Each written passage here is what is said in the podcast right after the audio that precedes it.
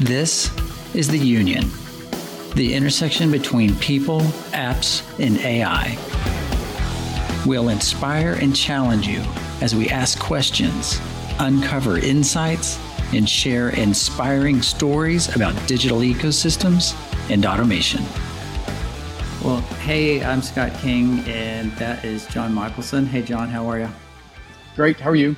I'm doing great, doing great. Hey, you know, we talk about the intersection between technology and people. And when you're talking to people, you know, digital leaders, technical leaders, CIOs, and they're explaining their plans, sometimes you say you're going the wrong way or you're going the wrong direction, or yes. you have like this this common uh, rhetoric right around you're just making it harder one on yourself uh, you, you you think you're making it easier on your people, but you're actually making it harder on your people, and you're making it harder on yeah. yourself, and you're making it harder on your ecosystem. What what do you mean? So can you when you say you're going the wrong way, what what you know what are you talking to them about? What yeah, what are you trying yeah. to make them believe um, their future is going to be like? Right, right. So uh, first, let me start with an analogy. Uh, I went to therapy; it didn't work, so I'm just going to stick with analogies. Uh, sorry, guys. Uh, you know, you can get a certain speed on a bicycle. Now, I'm not talking the motorized type, right? Uh, you know, if I'm cranking as hard as I can, I can get to. So, actually, the guy I'm with on this uh, podcast here could can uh, can lay it down for 100 miles at a high speed. So, but yeah, but yeah, I think most my, of us. Yeah, I think like terminal velocity for me is about 55 miles an hour. That's as fast I, as I've I, ever been and and and I think you're insane for that, right? But but but but be that as it may, there is an upper limit to the speed you can get on a bicycle. There is an upper limit that is it is obviously much faster on a motorcycle. There is much faster in jet propulsion uh, jet propulsion based vehicles. There's a even faster when we right. So uh, we we can only go as fast as uh, essentially the approach and the vehicle, the technology that we use to do it. So if you think about it that way we started deploying new technologies into companies when speed wasn't the issue. Today, speed is an issue. Every organization I talk to is a, is trying to embrace technology faster than they can actually do it. It's a classic case of if you could right now take everything you've seen in the market and bring it into your organization, how many things do you think that would be? Like, oh my gosh, it's 50, it's 100. It's an unbelievable number, right? And, and by the way, I'd be switching out a whole bunch of stuff I've currently got that's antiquated or that doesn't, appro- right, right? Every one of us that's listening to this would say the same thing. Yeah, we, we get uh, some number of automated emails introducing some ne- new technology every day. Like I, there you I get go. 10, I get 10 or 12. And let's hope for the sake of us having to read a lot, through a lot of that stuff that at least one in a couple of those is worth our are are uh, are looking at it and, and potentially worth coming in. Now, how many can you? That number always comes out one tenth, one one hundredth the number of the first. And, and this was literally a, a, a, case I had once, a manufacturing conference that I that I keynoted during uh, COVID. It was it was 40 technology vendors around me, many of them able to transform the, the floor of a, of, a, of, a, of an organization, right? Everything from IoT to ERP. I mean, the whole thing, right? And that and, and these organizations are like we need to bring this stuff in. So i just flat out asked the question of the audience how many of what you th- how many how much of what you've seen today 40 different technologies have you seen? How many of these uh, are, are are something that you probably could get value from if you partner the organization? And someone yelled out all 40 and then i said how many can you? Someone else yelled out four. There's the difference. Now what that the difference between that four and 40 is because we're going the wrong way. That's it. That's what, that is the going the wrong way. Now, so what is that way? Just being very, you know, pragmatist. What, what am I actually saying? Let's say, uh, Scott, you're running a retail organization and you've got, uh, you've got the good old fashioned tribal knowledge and human instinct from Sally to decide what your inventory levels should be on all your products, right? Um, you need a better way. So what do you do? You go to market, you find a system that if you feed it good data, it'll calculate good information and provide your people with uh, uh, optimized inventory levels. It might even help you with uh, cyclical things and even you know all kinds of cool stuff, right? Now, what you're going to do to do that is you're going to bake off some vendors. You're going to bring something in. You're going to end up with what? 8, 10, 15 system integrations that you're going to have to build between that system and the various systems that need to feed it data and that what you want to feed data from it.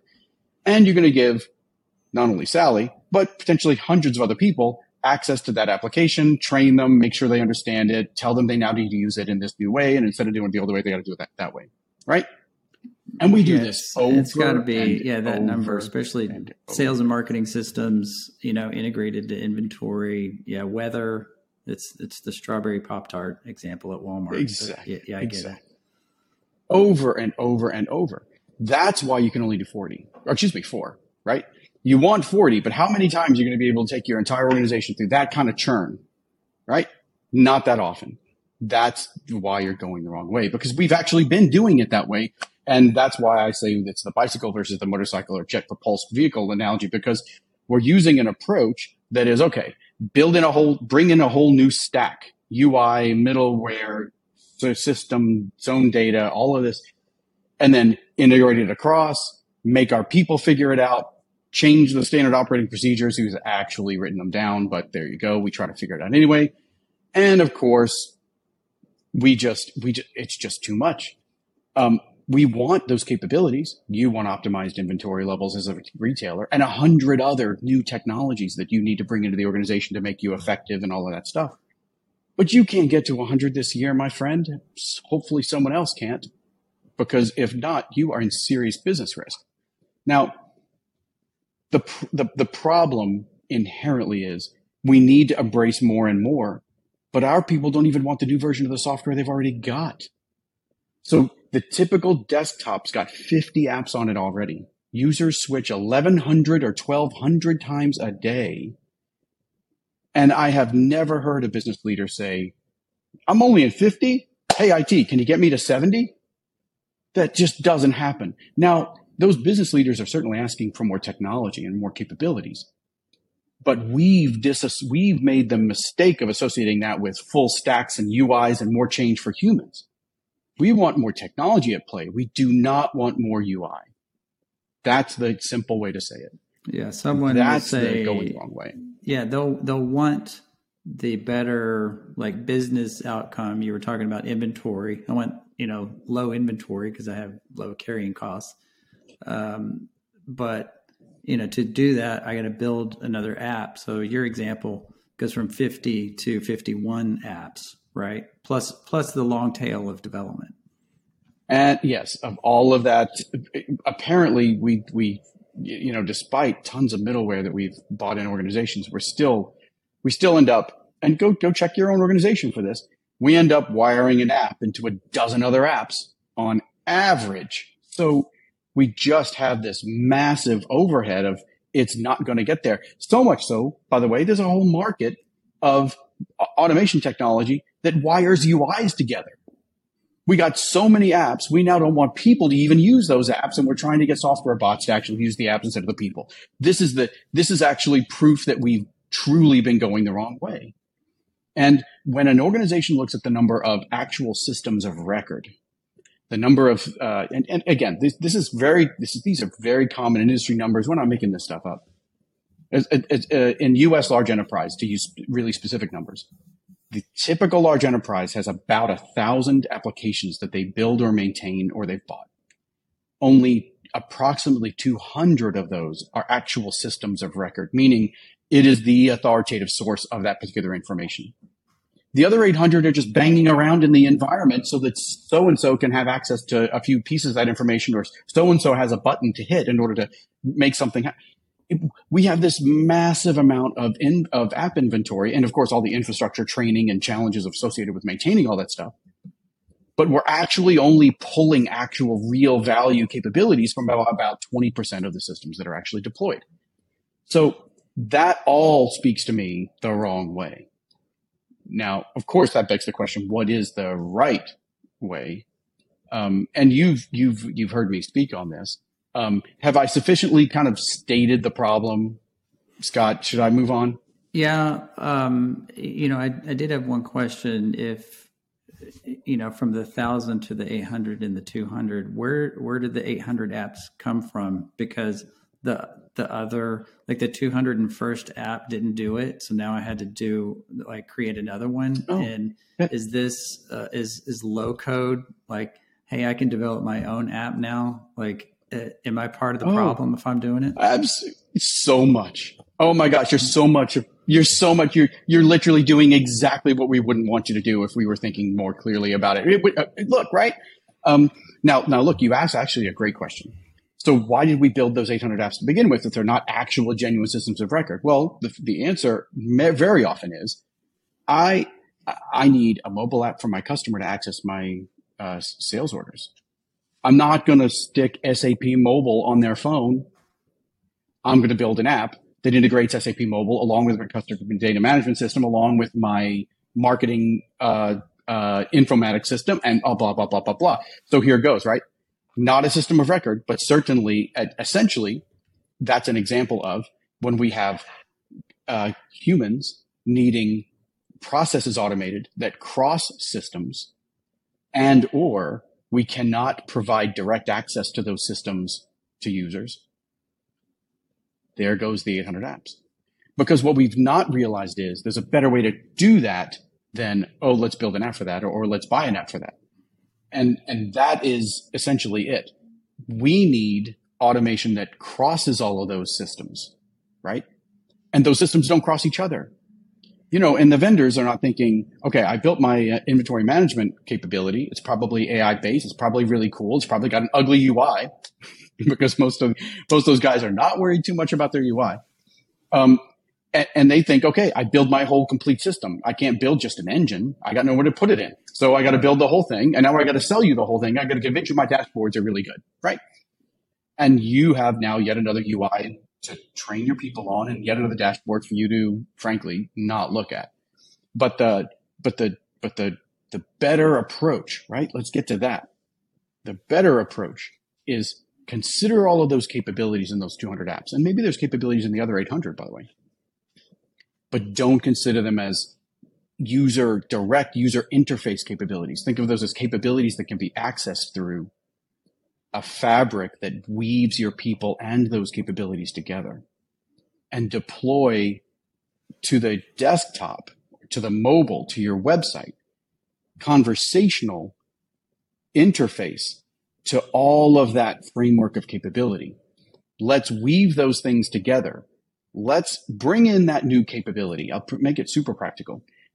Let's say we've already deployed this automation fabric. And by the way, that's a phrase that uh, I'm borrowing from Craig Le Clair at Forrester. Um, and what we do is very much in line with that particular uh, segment of thinking. You've already deployed this, right? You're all of the folks who we who would uh, who would need to get the benefit of this inventory uh, optimization, let's say has already got this kind of framework deployed, which means they're not directly interfacing with their CRM. They're not directly interfacing with your marketing management system, your supply chain, your anything. They're just actually inter- interacting. Think of it like Slack. Think of it like Teams or like uh, WhatsApp. They're interacting with people and with systems through that interface.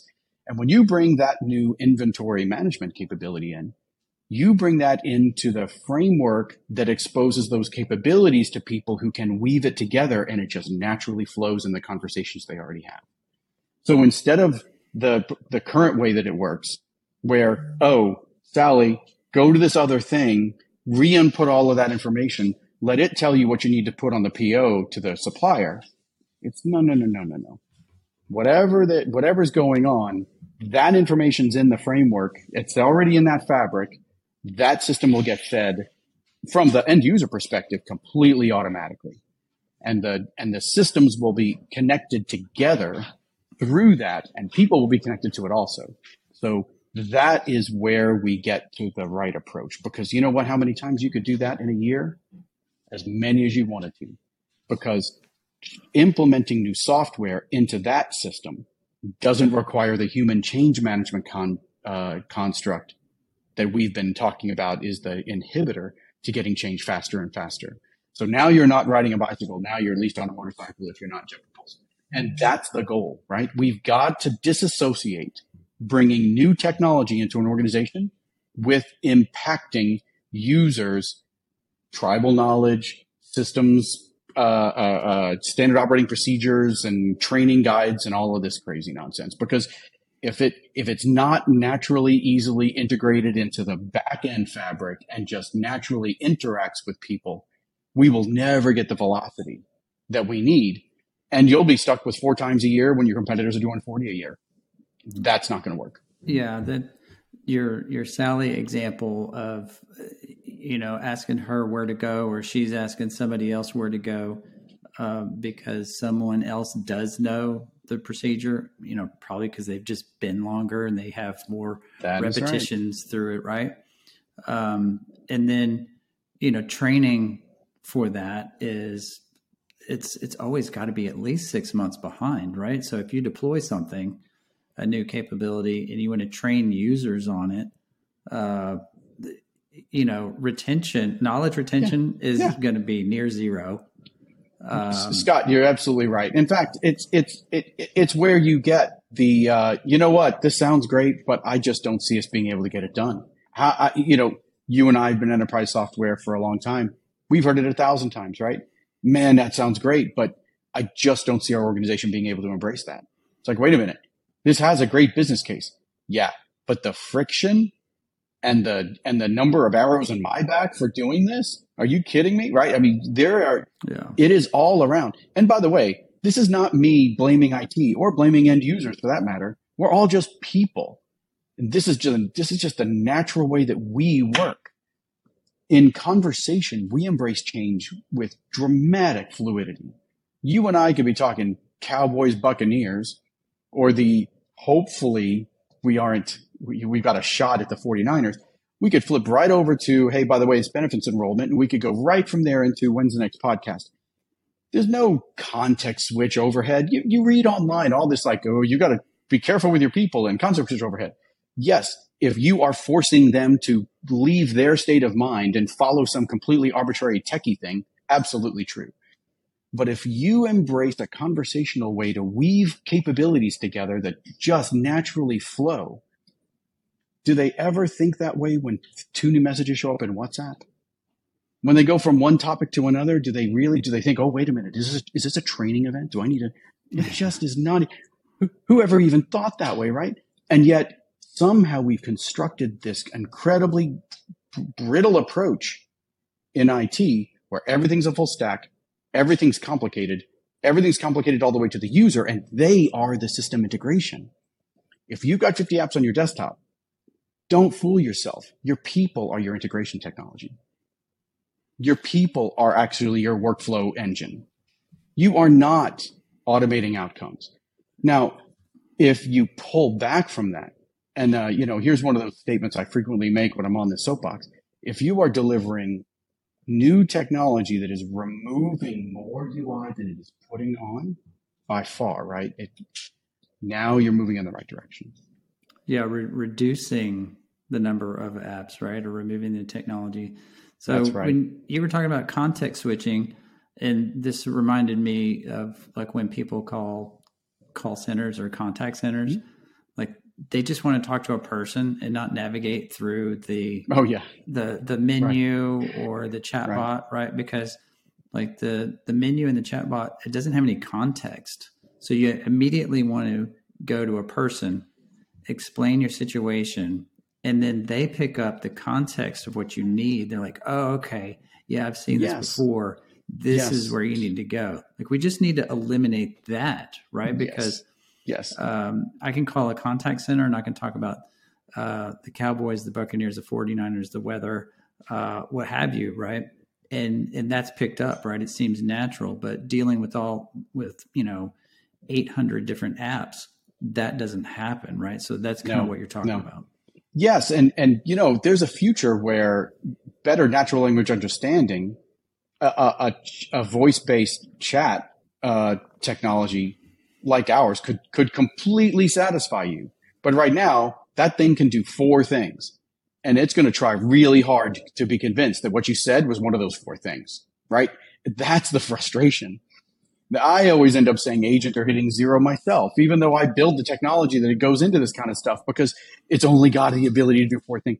if I could just explain in my own language and you really do understand and you've got decent automation behind it, of course I'd rather do that because it's faster. It's faster and easier, right? If it's, if the website already provided the capability or your mobile app, I'd be doing that instead of calling in. But the limited scope of those things and the poor NLU associated in those things is why we're so frustrated with them, in my view. I think if there was a really rich experience out there, uh, you, would be fine with it. You'd eh, well, how, how, about this? At least Scott, you'd give it a try. You'd yeah. find it worked, and and and if it didn't, you'd say agent, right? I mean, and yeah. you just right. It's yeah, yeah, yeah, yeah. I don't I don't remember where I was. Like it, I was in some store and the the retail associate was logged into the system right? And i'm trying to find out an mm-hmm. answer and i'm literally like hey can i just use it for you? Like like i just wasn't getting what i needed and i'm right. like hey right. i bet i can find this. And like literally in a couple of seconds i'm like okay this is what i'm looking for. Thank you. And they're like i have no idea. But right if the technology had that capability it, it would be easier. Um, so we we talked about you're going the wrong way um, I, I, if you don't mind, I'd love to just make one quick comment on that. When you deliver a point of sale system that you got to train just plain old folks who are going to get a job for a few months and then quit and go back to uni, and you're trying to you're trying to you're you put this ridiculously complicated point of sale system in front of them when if instead you could just say, "Do we have any tomatoes in stock?" or "When do we get the next zucchini order?" and it would just tell them Instead, you've got a menu structure that's ridiculously complex. You've got to remember all of the keyword jargon that the IT guys put baked into that instead of it using. That's the problem, right?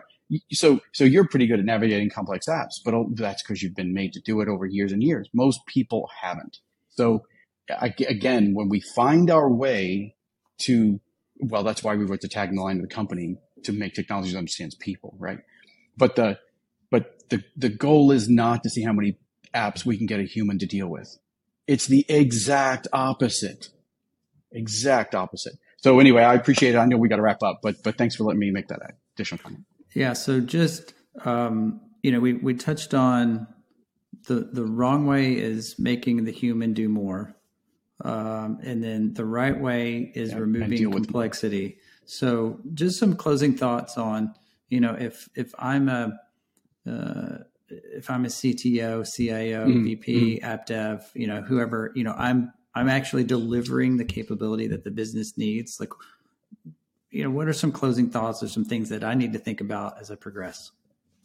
So I, I would I would look for a way because right now users hold IT hostage with, hey, I know that system, don't change it, or hey, I know that system, you can't swap it out. I mean, you you can, not even not only can you not enhance it, but but you're you're nuts if you think you can like replace that with another one, right?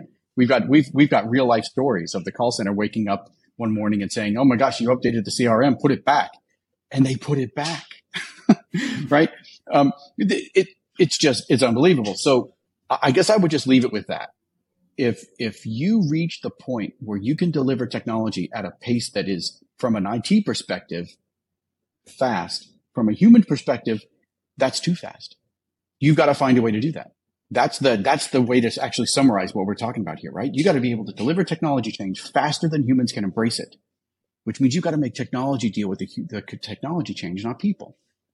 And one way you can really take that call center I just described uh, example, if you could swap out a major system over the weekend and the business people that come back into the office on Monday didn't even know you did it, you've accomplished something unbelievable, right?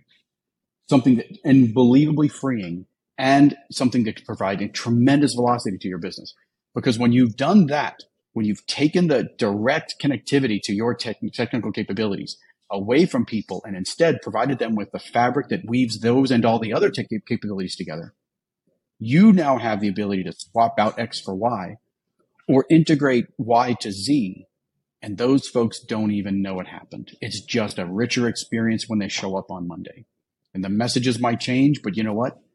They've never had the same text message twice. Well, I'm sure there's some annoying people who do the same text message twice, but for the most part, most people don't expect to get the same message twice, and and yet they don't deal with it as a oh my gosh, I don't understand this, right?